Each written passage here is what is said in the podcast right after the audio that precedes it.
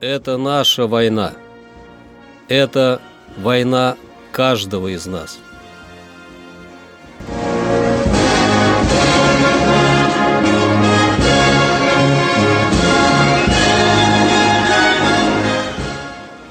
Война.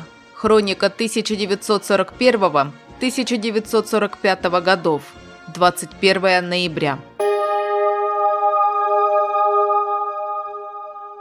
21 ноября 1941 года немецкие войска, понеся значительные потери, заняли Ростов-на-Дону, оттеснив Красную армию за реку Дон и в направлении Новочеркасска.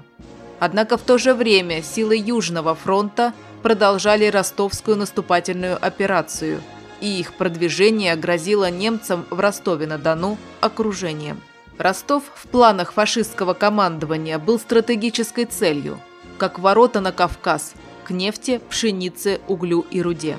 Четырежды Донская столица становилась ареной ожесточенных боев. Дважды город был оккупирован немецкими войсками. Десятки тысяч ростовчан ушли на фронт в действующую армию. Из добровольцев, не подлежащих призыву в армию, были сформированы стрелковые и коммунистические полки народного ополчения, которые были слиты в ростовский стрелковый полк народного ополчения. Десятки тысяч ростовчан строили оборонительные сооружения и укрепления вокруг вокруг города, вынув 10 миллионов кубометров грунта. Они отрыли противотанковые рвы, окопы и укрытия для боевой техники, блиндажи и наблюдательные пункты. Бои с отборной первой танковой армией генерала фон Клейста длились около месяца. С 20 октября по 21 ноября 1941 года. Жертвенный подвиг совершили кавалеристы 66-й дивизии полковника Григоровича, атаковавшие в конном строю 17 октября танковые колонны немцев с целью пробить коридор для выхода из окружения частей 31-й Сталинградской дивизии и мальчишек-курсантов Ростовского пехотного училища.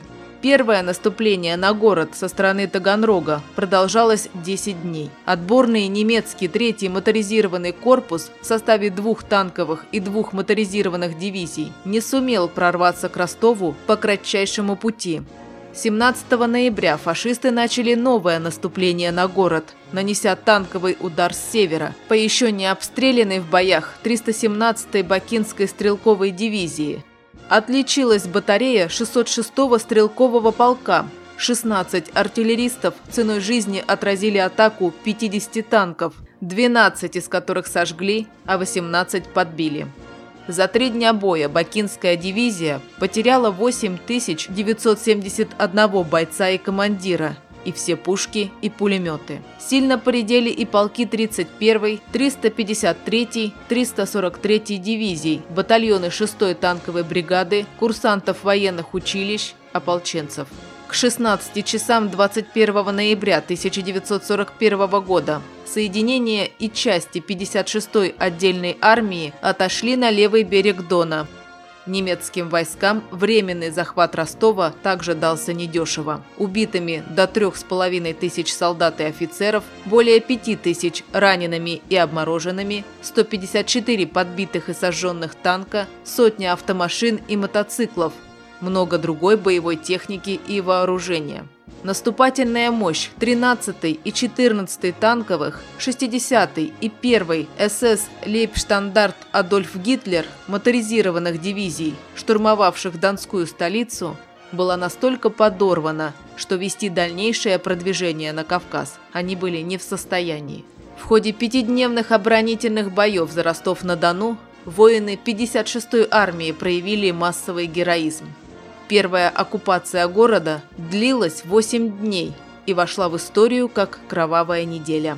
Эсэсовцы дивизии Лейбштандарт Адольф Гитлер расстреляли и замучили сотни мирных граждан, стариков, женщин, детей.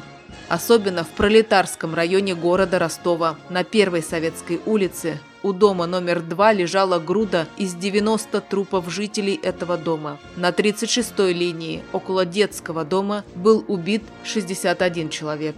На углу 40-й линии и улицы фашисты открыли огонь по очереди за хлебом, убив 43 человека. На армянском кладбище гитлеровцы расстреляли из пулеметов до 200 местных жителей.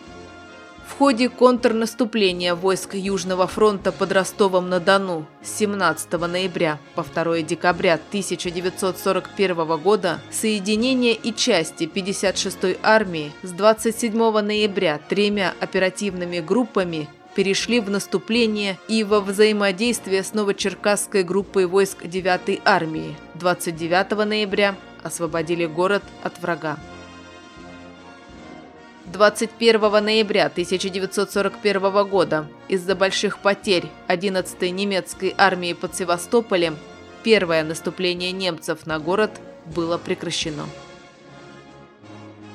21 ноября 1942 года Красная армия вела успешное наступление на румынские войска.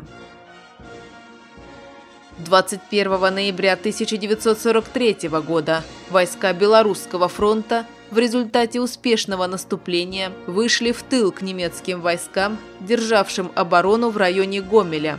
Закончилась Полоцко-Витебская наступательная операция войск Первого Прибалтийского фронта. Это наша война. Это война каждого из нас.